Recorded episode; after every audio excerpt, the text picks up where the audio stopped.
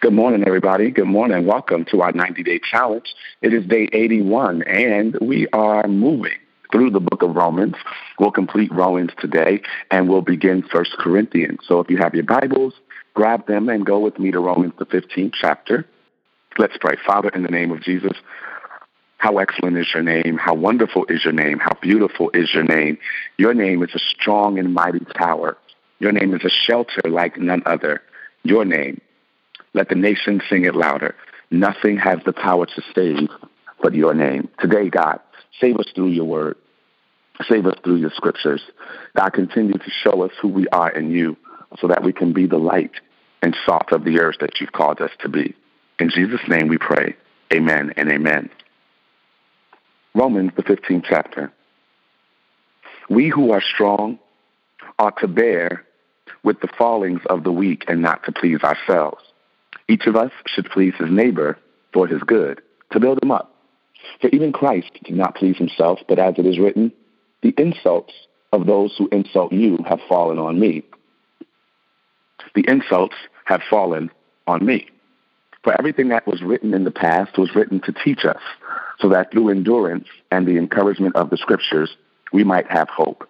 May the God who gives endurance and encouragement give you a spirit of unity among yourselves as you follow Christ Jesus, so that with one heart and mouth you may glorify the God and Father of our Lord Jesus Christ.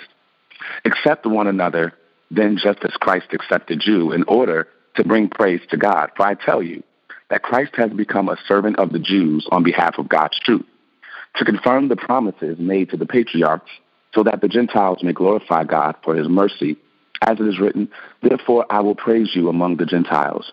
I will sing hymns to your name. Again, it says, Rejoice, O Gentiles, with his people. And again, praise the Lord. All you Gentiles, and sing praises to him, all ye peoples. And again, Isaiah says, The root of Jesse will spring up, one who will rise to rule over the nations. The Gentiles will hope in him. May the God of hope fill you with all joy and peace as you trust in him so that you may overflow with hope by the power of the Holy Spirit. I myself am convinced, my brothers, that you yourselves are full of goodness, complete in knowledge and competent to instruct one another.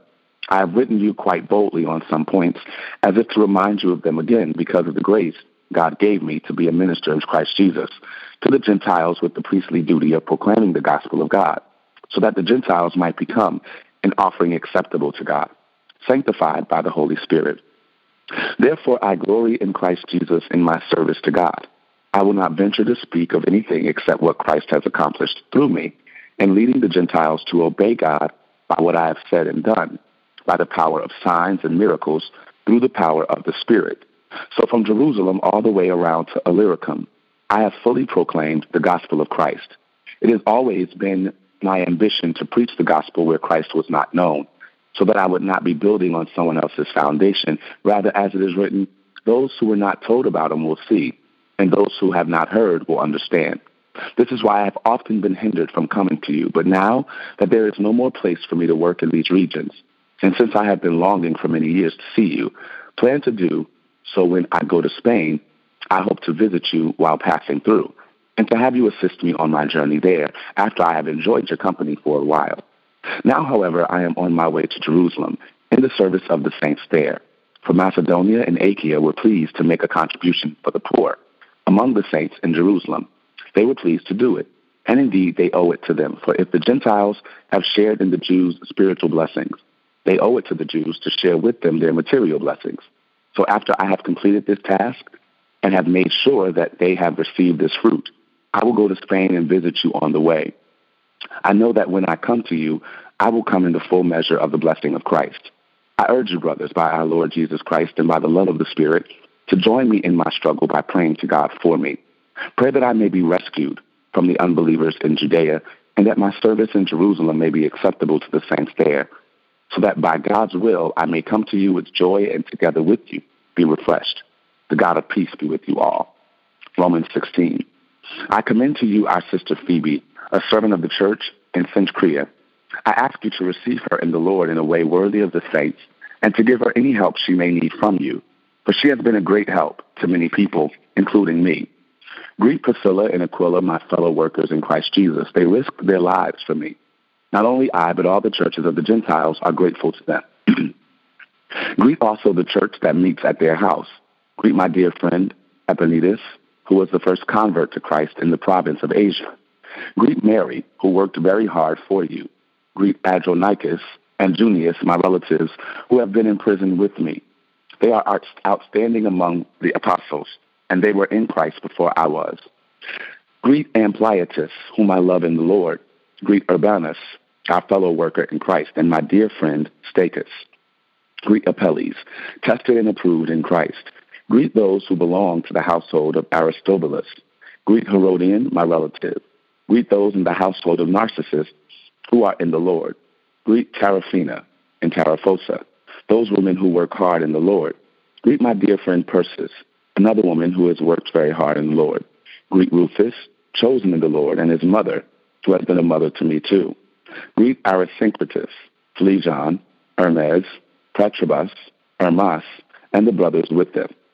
Greet Philologus, Julia, Nereus and his sister, and Olympus and all the saints with them. Greet one another with the holy kiss. All the churches of Christ send greetings. I urge you, brothers, to watch out for those who cause divisions and put obstacles in your way that are contrary to the teaching you have learned. Keep away from them, for such people are not serving our Lord Christ, but their own appetites. By smooth talk and flattery, they deceive the minds of naive people. Everyone has heard about your obedience, so I am full of joy over you. But I want you to be wise about what is good and innocent about what is evil. The God of peace will soon crush Satan under your feet. The grace of our Lord Jesus be with you. Timothy, my fellow worker, sends his greetings to you, as do Lucius, Jason, and Sosipater, my relatives. I, Tertius, who wrote down this letter, greet you in the Lord. Gaius, whose hospitality I and the whole church here enjoy, sends you his greetings. Aristus, who is the city's director of public works, and our brother Quartus sends you their greetings.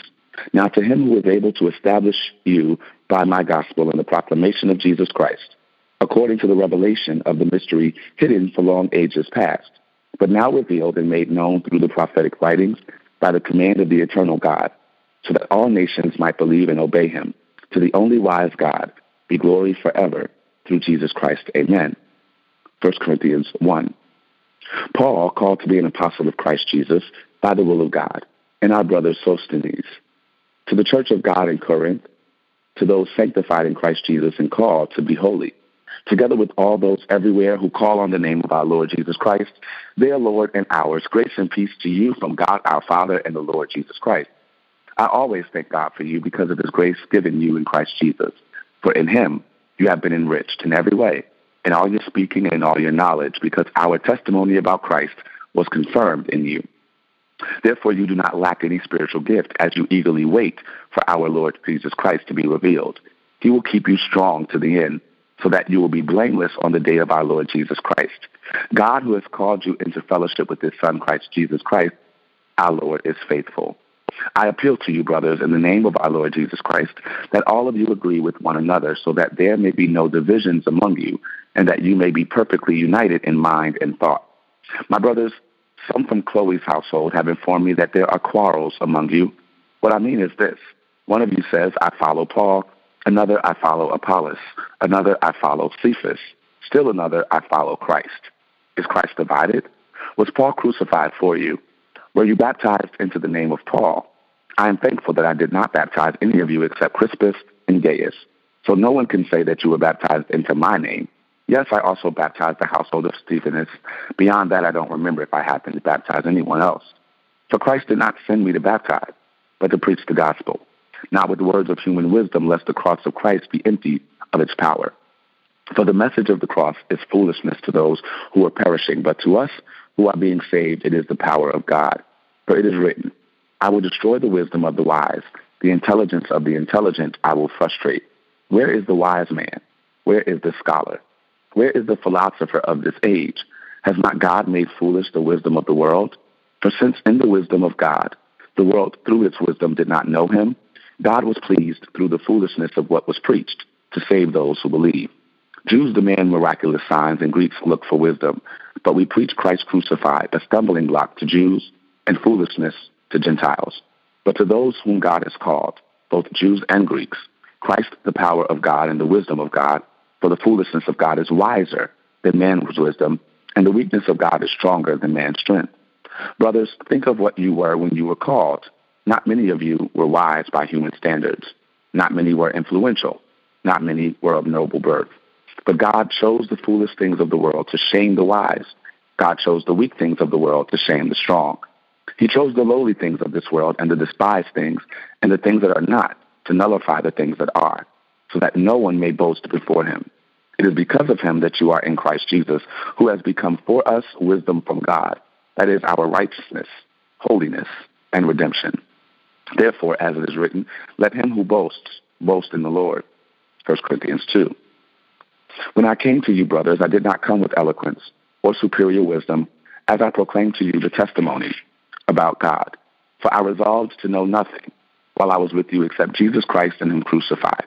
I came to you in weakness and fear and with much trembling. My message and my preaching were not with wise and persuasive words, but with the demonstration of the Spirit's power, so that your faith might not rest on men's wisdom, but on God's power.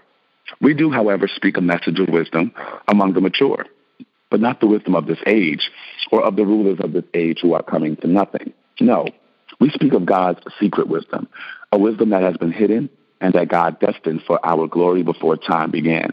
None of the rulers of this age understood it, for if they had, they would not have crucified the Lord of glory. However, as it is written, no eye has seen, no ear has heard, no mind has conceived what God has prepared for those who love him. But God has revealed it to us by his Spirit. The Spirit searches all things, even the deep things of God. For who among men knows the thoughts of a man except the man's spirit within him? In the same way, no one knows the thoughts of God except the Spirit of God. We have not received the Spirit of the world, but the Spirit who is from God, that we may understand what God has freely given us.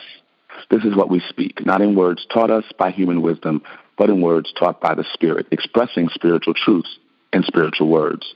The man without the Spirit does not accept the things that come from the Spirit of God, for they are foolishness to him, and he cannot understand them, because they are spiritually discerned. The spiritual man makes judgments about all things, but he himself is not subject to any man's judgment. For who has known the mind of the Lord that he may instruct him? But we have the mind of Christ. 1 Corinthians, the third chapter. Brothers, I could not address you as spiritual, but as worldly. Mere infants in Christ. I gave you milk, not solid food, for you were not ready for it. Indeed, you are still not ready.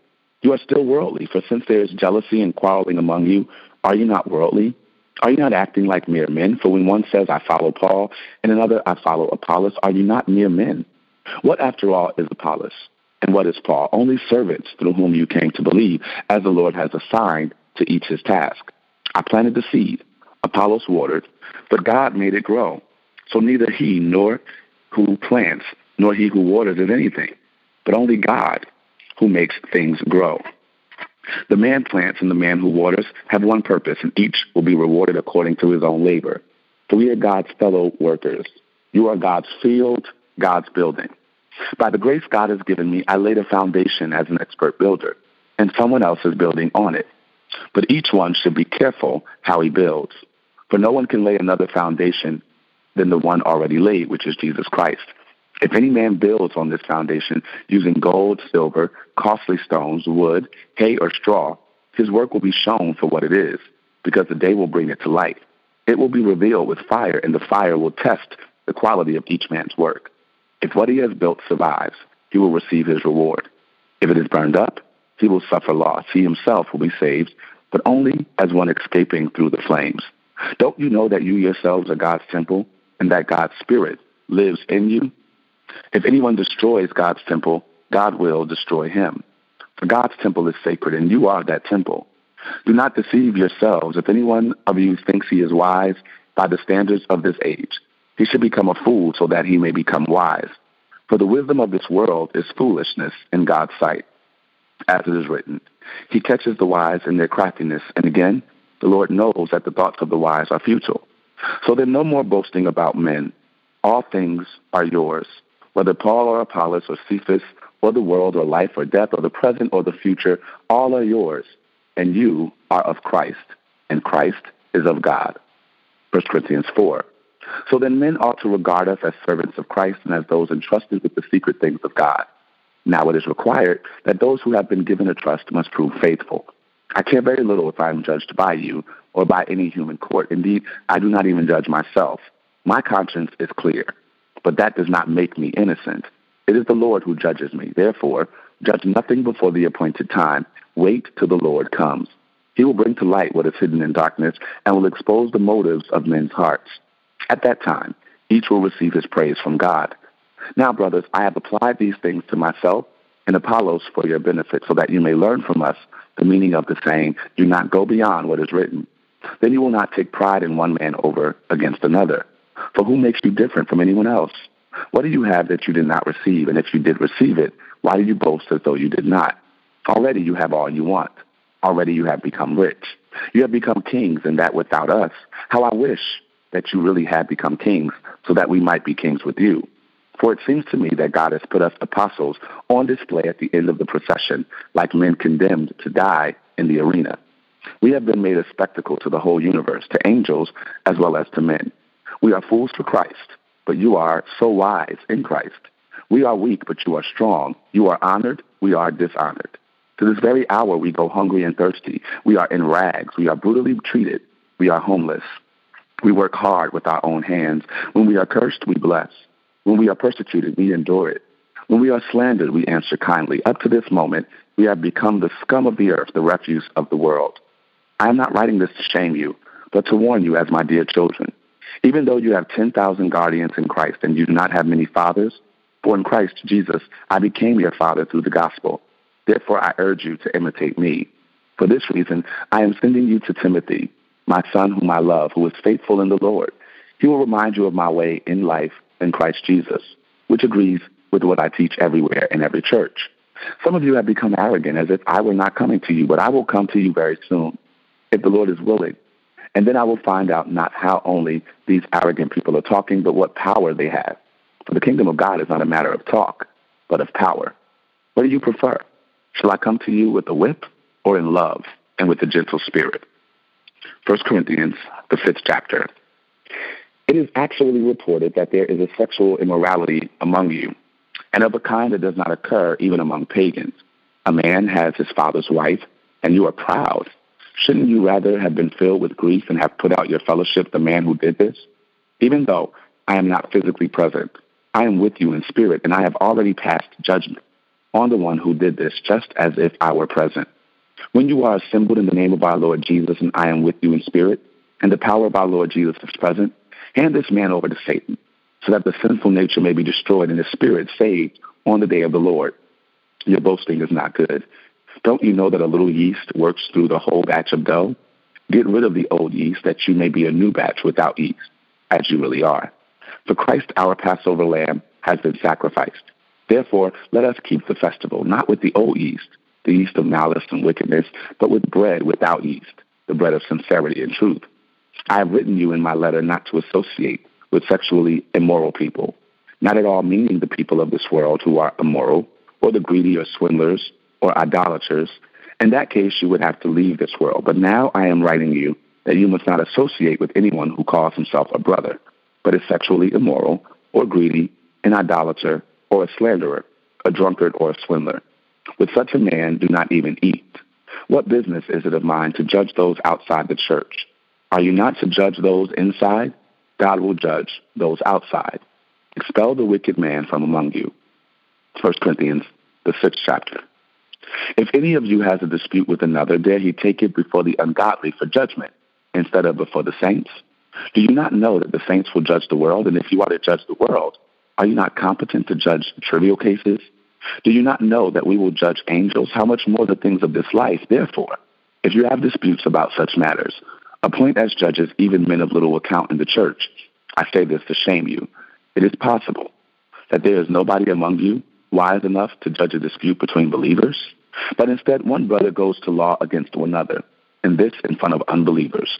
The very fact that you have lawsuits among you means you have been completely defeated already. Why not rather be wronged? Why not rather be cheated? Instead, you yourselves cheat and do wrong, and you do this to your brothers. Do you not know that the wicked will not inherit the kingdom of God? Do not be deceived. Neither the sexually immoral, nor idolaters, nor adulterers, nor male prostitutes, nor homosexual offenders, nor thieves, nor the greedy nor drunkards, nor slanderers, nor swindlers will inherit the kingdom of God. And that is what some of you were. But you were washed, you were sanctified, you are justified in the name of the Lord Jesus Christ and by the Spirit of our God. Everything is permissible for me, but not everything is beneficial. Everything is permissible, but I will not be mastered by anything. Food for the stomach and the stomach for food, for God will destroy them both. The body is not meant for sexual immorality, but for the Lord, and the Lord for the body. By his power, God raised the Lord from the dead, and he will raise us also. Do you not know that your bodies are members of Christ himself? Shall I then take the members of Christ and unite them with the prostitute? Never. Do you not know that he who unites himself with the prostitute is one with her in body? For it is said, the two will become one flesh. But whoever is united with the Lord is one with him in spirit. Flee from sexual immorality.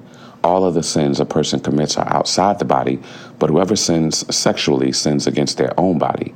Do you not know that your bodies are the temples of the Holy Spirit, who is in you, whom you have received from God? You are not your own. You were bought at a price. Therefore, honor God with your bodies. Amen. First Corinthians, the seventh chapter, continuing forward.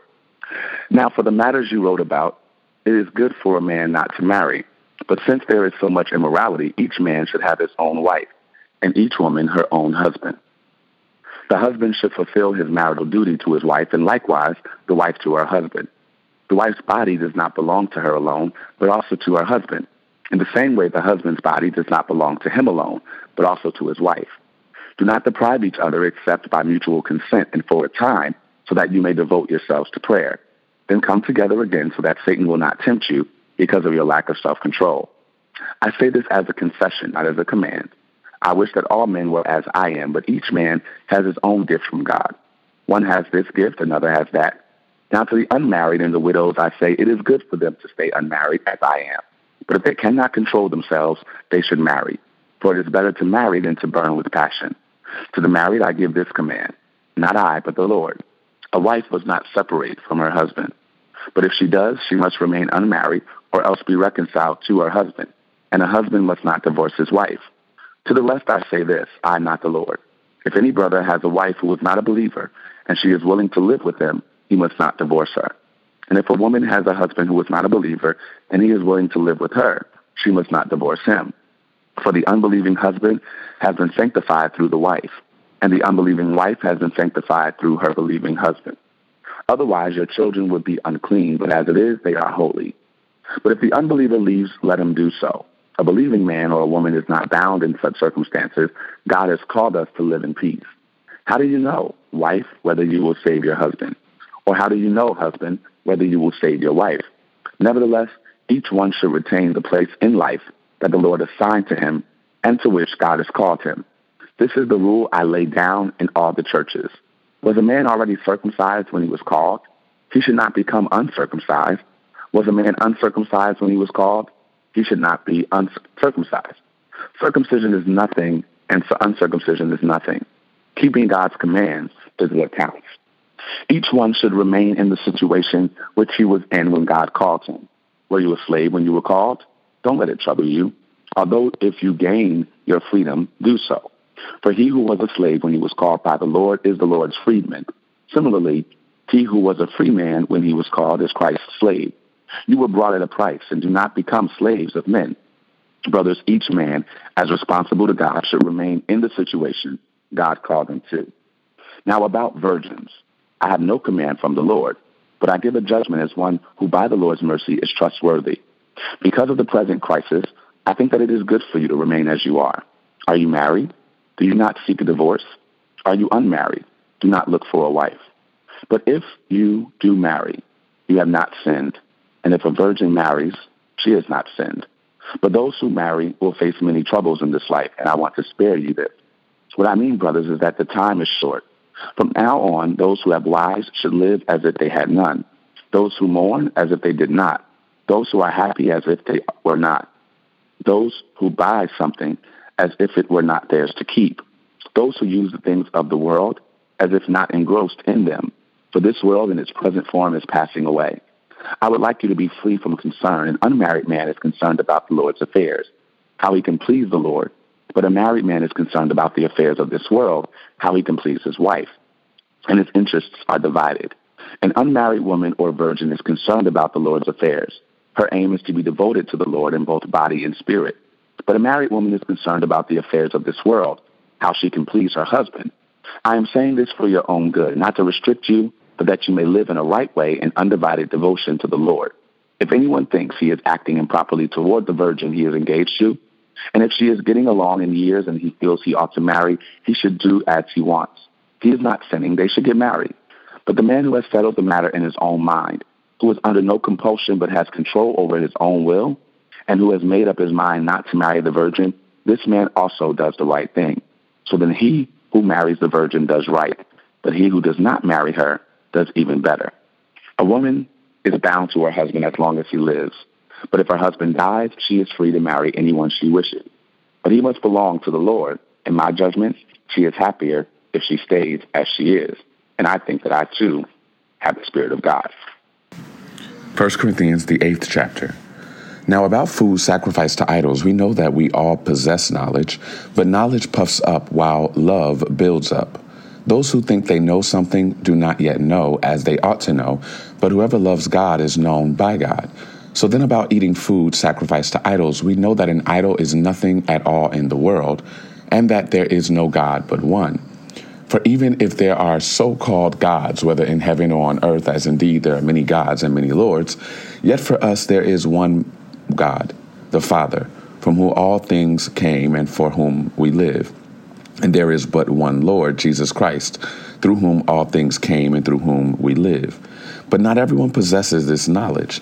Some people are still so accustomed to idols that when they eat sacrificial food, they think of it as having been sacrificed to a god. And since their conscience is weak, it is defiled. But food does not bring us near to God. We are no worse if we do not eat, and no better if we do. Be careful, however, that the exercise of your rights does not become a stumbling block to the weak. For if someone with the weak conscience sees you, with all your knowledge, eating in an idol temple, won't that person be emboldened to eat what is sacrificed to idols? So this weak brother or sister for whom Christ died is destroyed by your knowledge. When you sin against them in this way and wound their weak conscience, you sin against Christ. Therefore, if what I eat causes my brother or sister to fall into sin, I will never eat meat again, so that I will not cause them to fall. 1 Corinthians 9 chapter. Am I not free? Am I not an apostle? Have I not seen Jesus our Lord? Are you not the result of my work in the Lord? Even though I may not be an apostle to others, surely I am to you, for you are the seal of my apostleship in the Lord. This is my defense to those who sit in judgment on me. Don't we have the right to food and drink? Don't we have the right to take a believing wife along with us, as do the other apostles and the Lord's brother and Cephas? Or is it only I and Barnabas who lack the rights to not work for a living? Who serves as a soldier at his own expense? Who plants a vineyard and does not eat its grapes? Who tends a flock and does not drink the milk? Do I say this merely on human authority? Doesn't the law say the same thing? For it is written in the law of Moses, Do not muzzle an ox while it is treading out the grain. Is it about oxen that God is concerned? Surely he says this for us, doesn't he? Yes, this was written for us because whoever plows and threshes should be able to do so in the hope of sharing in the harvest. If we have sown spiritual seed among you, is it too much if we reap a material harvest from you? If others have this right of support from you, shouldn't we have it all the more? But we did not use this right. On the contrary, we put up anything rather than hinder the gospel of Christ. Don't you know that those who serve in the temple get their food from the temple, and those that serve at the altar share in what is offered on the altar? In the same way, the Lord has commanded that those who preach the gospel should receive their living from the gospel, but I have not used any of these rights. And I am not writing this in the hope that you will do such things for me, for I would rather die than allow anyone to deprive me of this boast. For when I preach the gospel, I cannot boast, since I am compelled to preach. Woe to me if I do not preach the gospel. If I preach voluntarily, I have a reward. If not voluntarily, I am simply discharging the trust committed to me. What then is my reward? Just this that in preaching the gospel, I may offer it free of charge, and so not make full use of my rights as a preacher of the gospel. Though I am free and belong to no one, I have made myself a slave to everyone to win as many as possible. To the Jews, I became like a Jew, to win the Jews. To those under the law, I became like one under the law, though I myself am not under the law, so as to win those under the law. To those not having the law, I became like one not having the law, though I am not free from God's law, but I am under Christ's law, so as to win those not having the law. To the weak I became weak, to win the weak. I have become all things to all people, so that by all possible means I might save some. I do all this for the sake of the gospel, that I may share in its blessings. Do you not know that in a race, all the runners run, but only one gets the prize? Run in such a way as to get the prize. Everyone who competes in the games goes into strict training. They do it to get a crown that will not last, but we do it to get a crown that will last forever. Therefore, I do not run like someone running aimlessly. I do not fight like a boxer beating the air. No, I strike a blow to my body and make it my slave so that after I have preached to others, I myself will not be disqualified for the prize. 1 Corinthians, the 10th chapter. For I do not want you to be ignorant of the fact, brothers and sisters, that our ancestors were all under the cloud and that they all passed through the sea. They were all baptized into Moses in the cloud and in the sea. They all ate the same spiritual food and drank the same spiritual drink, for they drank from the spiritual rock that accompanied them, and that rock was Christ. Nevertheless, God was not pleased with most of them. Their bodies were scattered in the wilderness. Now, these things occurred as examples to keep us from setting our hearts on evil things as they did. Do not be idolaters, as some of them were. As it is written, the people sat down to eat and drink and got up to indulge in revelry. We should not commit sexual immorality as some of them did, and in one day 23,000 of them died. We should not test Christ as some of them did and were killed by snakes, and do not grumble as some of them did and were killed by destroying angel. These things happened to them as examples and were written down as warnings for us on whom the culmination of the ages has come. So if you think you are standing firm, be careful that you do not fall. No temptation has overtaken you except what is common to mankind. And God is faithful. He will not let you be tempted beyond what you can bear, but when you are tempted, He will also provide a way out so that you can endure it. Therefore, my dear friends, flee from idolatry. I speak to sensible people, judge for yourselves what I say. Is not the cup of thanksgiving for which we give thanks a participation in the blood of Christ? And is not the bread that we break a participation in the body of Christ?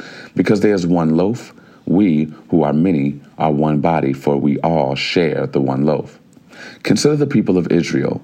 Do not those who eat the sacrifices participate in the altar? Do I mean then that food sacrificed to an idol is anything, or that an idol is anything? No. But the sacrifices of pagans are offered to demons, not to God. And I do not want you to be participants with demons. You cannot drink the cup of the Lord and the cup of demons too. You cannot have a part in both the Lord's table and the table of demons. Are we trying to arouse the Lord's jealousy? Are we stronger than He? I have the right to do anything, you say, but not everything is beneficial. I have the right to do anything, but not everything is constructive. No one should seek their own good, but the good of others. Eat anything sold in the meat market without raising questions of conscience, for the earth is the Lord's and everything in it. If an unbeliever invites you to a meal and you want to go, eat whatever is put before you without raising questions of conscience. But if someone says to you, This has been offered in sacrifice, then do not eat it both for the sake of the one who told you and for the sake of conscience. I am referring to the one's other person's conscience, not yours. For why is my freedom being judged by another's conscience? If I take part in the meal with thankfulness, why am I denounced because of something I thank God for? So whether you eat or drink or whatever you do, do it all for the glory of God. Do not cause anyone to stumble, whether Jews, Greeks, or the church of God, even as I try to please everyone in every way. For I am not seeking my own good, but the good of many, so that they may be saved. 1 Corinthians, the 11th chapter. Follow my example as I follow the example of Christ. I praise you, remembering me in everything, and for holding to the traditions as I pass them on to you. But I want you to realize that the head of every man is Christ, and the head of the woman is man, and the head of Christ is God. Every man who prays or prophesies with his head covered dishonors his head. But every woman who prays or prophesies with her head uncovered dishonors her head. It is the same as having her head shaved, for if a woman does not cover her head, she might as well have her hair cut off. But if it is a disgrace for the woman to have her hair cut off and her head shaved, then she should cover her head. A man ought not to cover his head, since he is the image and glory of God, but woman is the glory of man. For man did not come from woman, but woman from man. Neither was man created for woman, but woman for man. It is for this reason that a woman ought to have authority over her own head because of the angels. Nevertheless, in the Lord, woman is not independent of man, nor is man independent of woman. For as woman came from man, so also man is born of woman. But everything comes from God. Judge for yourselves. Is it proper for a woman to pray to God with her head uncovered? Does not the very nature of things teach you that if a man has long hair, it is a, disgrace to him, but that if a woman has long hair, it is her glory. For long hair is given to her as a covering. If anyone wants to be contentious about this, we have no other practice, nor do the churches of God. In the following directives, I have no praise for you, for your meetings do more harm than good. In the first place, I hear that when you come together as a church, there are divisions among you, and to some extent, I believe it. No doubt there have been differences among you to show which of you have God's approval. So then, when you come together, it is not the Lord's Supper you eat. For when you are eating, some of you go ahead with your own private suppers. As a result, one person remains hungry and another gets drunk. Don't you have homes to eat and drink in? Or do you despise the church of God by humiliating those who have nothing? What shall I say to you? Shall I praise you? Certainly not this manner. For I received from the Lord what I also passed on to you. The Lord Jesus, on the night he was betrayed, took bread. And when he had given thanks, he broke it and said, This is my body, which is for you. Do this in remembrance of me. In the same way, after supper, he took the cup, saying, This cup is the new covenant in my blood. Do this whenever you drink it in remembrance of me. For whenever you eat this bread and drink this cup, you proclaim the Lord's death until he comes. So then, whoever eats the bread or drinks the cup of the Lord in an unworthy manner will be guilty of sinning against the body and blood of the Lord. Everyone ought to examine themselves before they eat of the bread and drink from the cup. For those who eat and drink without discerning the body of Christ eat and drink judgment on themselves. That is why many among you are weak and sick, and a number of you have fallen asleep. But if we were more discerning with regard to ourselves, we would not come under such judgment. Nevertheless, when we are judged in this way by the Lord, we are being disciplined so that we will not be fully condemned with the world. So then, my brothers and sisters, when you gather to eat, you should all eat together. Anyone who is hungry should eat something at home so that when you meet together, it may not result in judgment. And when I come, I will give further directions. 1 Corinthians 12.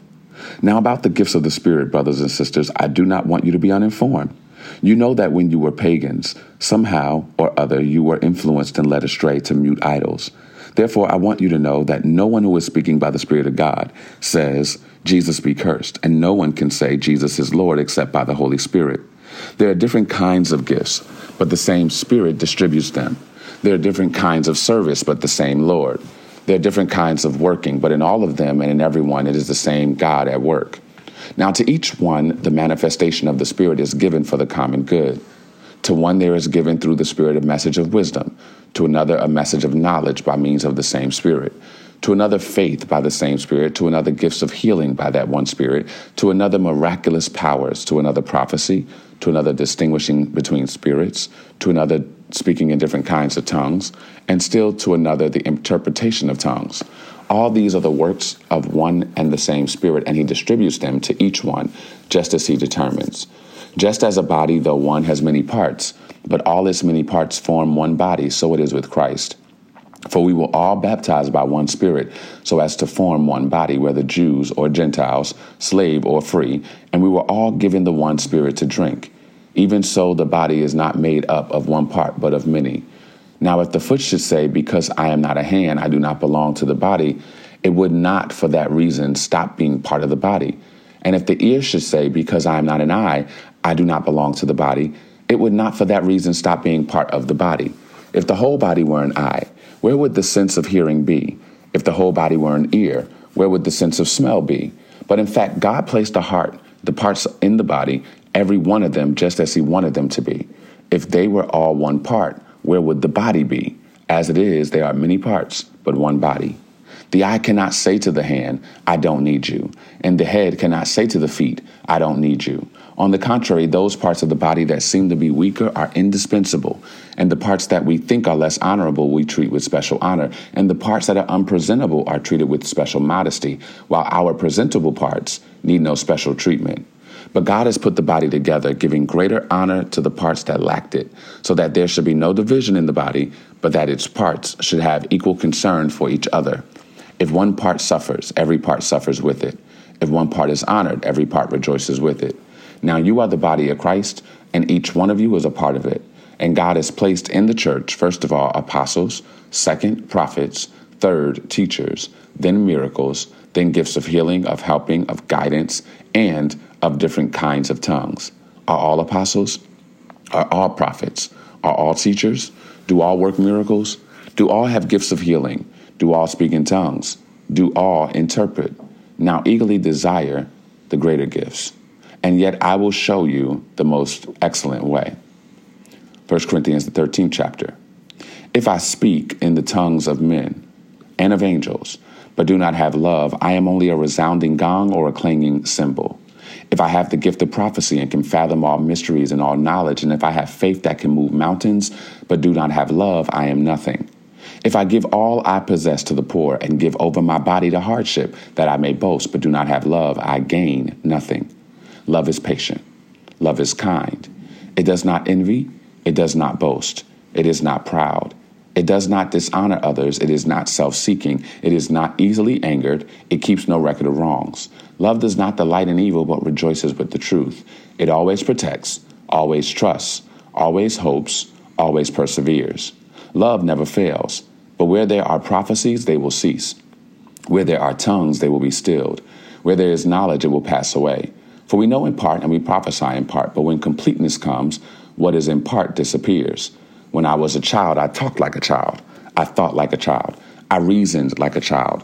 When I became a man, I put the ways of childhood behind me. For now we see only a reflection as in a mirror. Then we shall see face to face. Now I know in part, then I shall know fully, even as I am fully known. And now these three remain faith, hope, and love. But the greatest of these is love. 1 Corinthians 14. Follow the way of love and eagerly desire gifts of the Spirit, especially prophecy. For anyone who speaks in a tongue does not speak to people, but to God. Indeed, no one understands them. They utter mysteries by the Spirit, but the one who prophesies speaks to people for their strengthening, encouraging, and comfort. Anyone who speaks in a tongue edifies themselves, but the one who prophesies edifies the church. I would like every one of you to speak in tongues, but I would rather you have prophecy. The one who prophesies is greater than the one who speaks in tongues unless someone interprets, so that the church may be edified. Now, brothers and sisters, if I come to you and speak in tongues, what good will I be to you unless I bring you some revelation or knowledge or prophecy or word of instruction? Even in the case of lifeless things that make sounds, such as the pipe or harp, how will anyone know what tune is being played unless there is a distinction in the notes? Again, if the trumpet does not sound a clear call, who will get ready for battle? So it is with you. Unless you speak intelligible words with your tongue, how will anyone know what you are saying? You will just be speaking into the air. Undoubtedly, there are sorts of languages in the world, yet none of them is without meaning. If then I do not grasp the meaning of what someone is saying, I am a foreigner to the speaker, and the speaker is a foreigner to me. So it is with you. Since you are eager for gifts of the Spirit, try to excel in those that build up the church. For this reason, the one who speaks in a tongue should pray that they may interpret what they say. For if I pray in a tongue, my spirit prays, but my mind is unfruitful. So what shall I do? I will pray with my spirit, but also with my understanding. I will sing with my spirit, but I will also sing with my understanding. Otherwise, when you are praising God in the spirit, how can someone else who is now put in the position of an inquirer say, Amen? To your thanksgiving, since they do not know what you are saying. You are giving thanks well enough, but no one else is edified. I thank God that I speak in tongues more than all of you, but in the church, I would rather speak five intelligible words to instruct others than 10,000 words in a tongue. Brothers and sisters, stop thinking like children. In regard to evil, be infants, but in your thinking, be adults. In the law it is written, With other tongues and through the lips of foreigners I will speak to this people, but even then they will not listen to me, says the Lord. Tongues then are a sign not for believers but for unbelievers. Prophecy, however, is not for unbelievers but for believers. So if the whole church comes together and everyone speaks in tongues, and inquirers or unbelievers come in, will they not say that you are out of your mind? But if an unbeliever or an inquirer comes in while everyone is prophesying, they are convicted of sin and are brought under judgment by all, as the secrets of their hearts are laid bare. So they will fall down and worship God, exclaiming, God is really among you. What then shall we say, brothers and sisters, when you come together? Each of you has a hymn or a word of instruction, a revelation, a tongue, or an interpretation. Everything must be done so that the church may be built up. If anyone speaks in a tongue, two or at the most three should speak, one at a time, and someone must interpret. If there is no interpreter, the speaker should keep quiet in the church and speak to himself and to God. Two or three prophets should speak, and the other should weigh carefully what is said. And if a revelation comes to someone who is sitting down, the first speaker should stop. For you can all prophesy in turn, so that everyone may be instructed and encouraged. The spirit of prophets are subject to the control of prophets. For God is not a God of disorder, but of peace, as in all the congregations of the Lord's people. Women should remain silent in the churches. They are not allowed to speak, but must be in submission, as the law says. If they want to inquire about something, they should ask their own husbands at home, for it is disgraceful for a woman to speak in the church. Or did the woman of God originate, or did the word of God originate with you? Or are you the only people it has reached? If anyone thinks they are a prophet or otherwise gifted by the Spirit, let them acknowledge that what I am writing to you is the Lord's command. But if anyone ignores this, they will themselves be ignored. Therefore, my brothers and sisters, be eager to prophesy, and do not forbid speaking in tongues, but everything should be done in a fitting and orderly way. So that ends our reading today. So First Corinthians is like many other letters, an appeal to a people about certain concerns in their community. And so each particular epistle has a central issue. You know, First Corinthians is known as a very successful place, but they have issues of sexual immorality going on. They have issues of money going on that we'll see. They have marital issues going on. And Paul is writing to the church to clear up the matters that will help them to bring cohesion. The whole goal is so that they can serve the Lord unbridled, without distraction, and they can fellowship with one another in the beauty of holiness. Everything is in the context of serving the Lord. Everything is in the context of serving the Lord. So when he talks in 1 Corinthians about our bodies and honoring the Lord with our bodies, he's saying to do wrong with your body is to not only dishonor the Lord, but it is to ruin witness because people will be confused about who you are loyal to. To take a brother in Christ to court is not just simply wrong because it's a waste of time. It's also a poor reflection of our witness in the world. Everything that he's writing about is saying, as believers, this is how we should conduct ourselves so that people will see us and know to whom we belong. But the real thing I want to talk about is 1 Corinthians, the third chapter, verse 5. And what is Apollos and what is Paul? Only servants through whom you came to believe. I planted the seed, Apollos watered, but God made it grow. And during this time, what is very clear is that there are personalities, there are people who are popular, and the followers in Corinth have their favorite preacher, they have their favorite prophet, they have their favorite person that they like to hear preach, they like to receive baptism from. And so before there were denominations, there were these sects, these cliques, these groups where Paul wants to come in and say, listen, your focus is on the person, but God is the one that gives the increase. And I think that same word of caution needs to be given to us.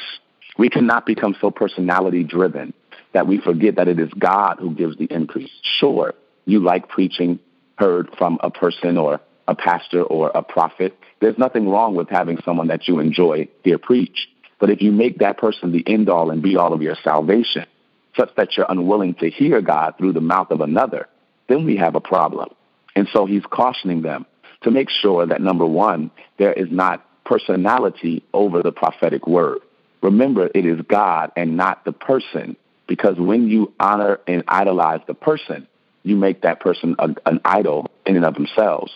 The other thing is, Paul is concerned about power. He's not concerned about pretty speech. He's not concerned about eloquence.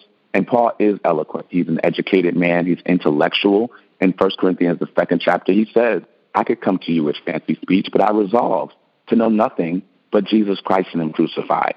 Do you have the humility to say it simpler? Do you have the humility not to show off the parts of you that, when accentuated, make people see that you are something to pay attention to? All of us may not be eloquent, but we all have that thing that we can flaunt so people can look at us and give us attention. For some, it may be aesthetic beauty. You know, your body, the way that you smile, the way that you sing. It could be your gift. It could be your administrative powers. It could be your professional speech. Whatever it is, hide it behind the cross. Because the goal is for God to use those gifts for his glory, not to distract people from him. And all of us have to just investigate that.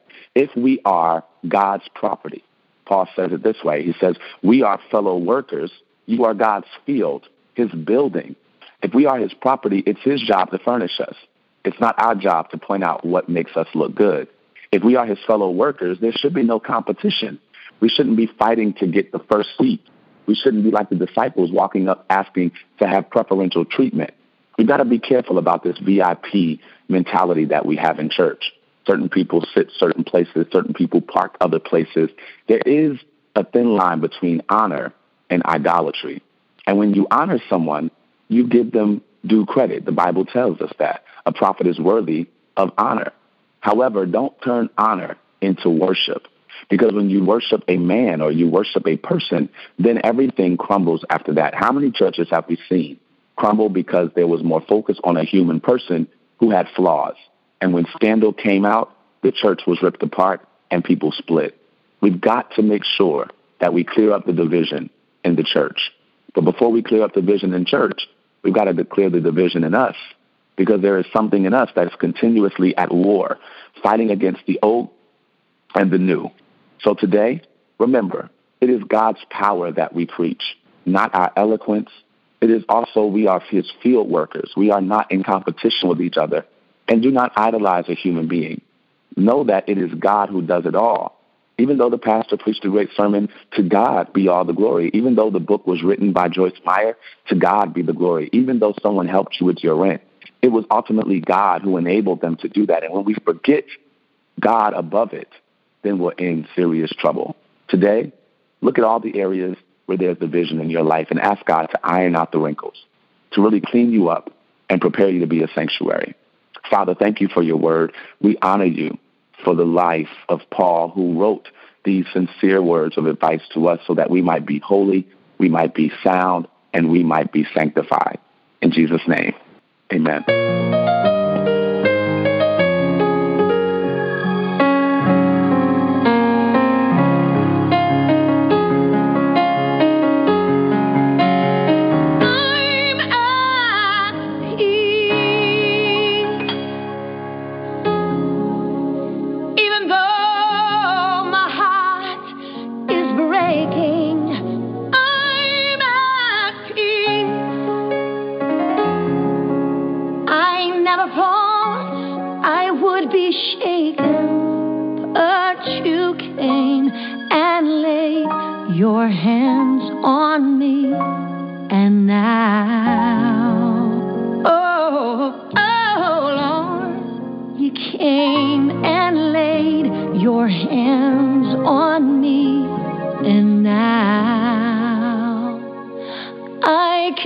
see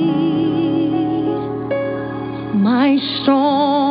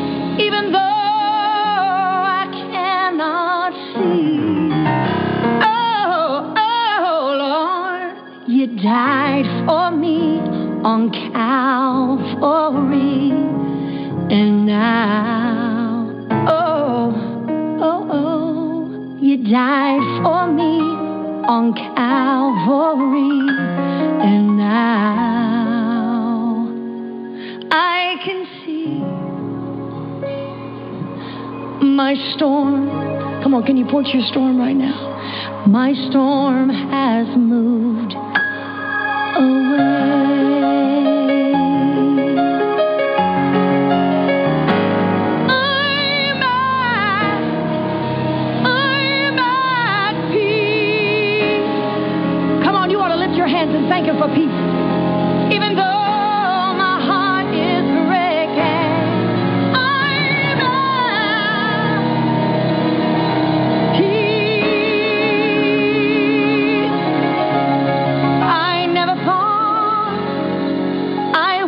Oh,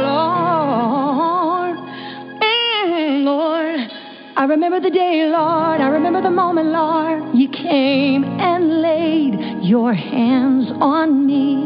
And now, oh, oh, oh, Lord, you died for me on Calvary. And now I can my storm has moved away. You came and laid your hands on me, and now I can see clearly now the rain is gone. You came and laid your hands on me, and now it'll be all over in the morning. You came and laid your hand on me, and now. I can see my storm has moved.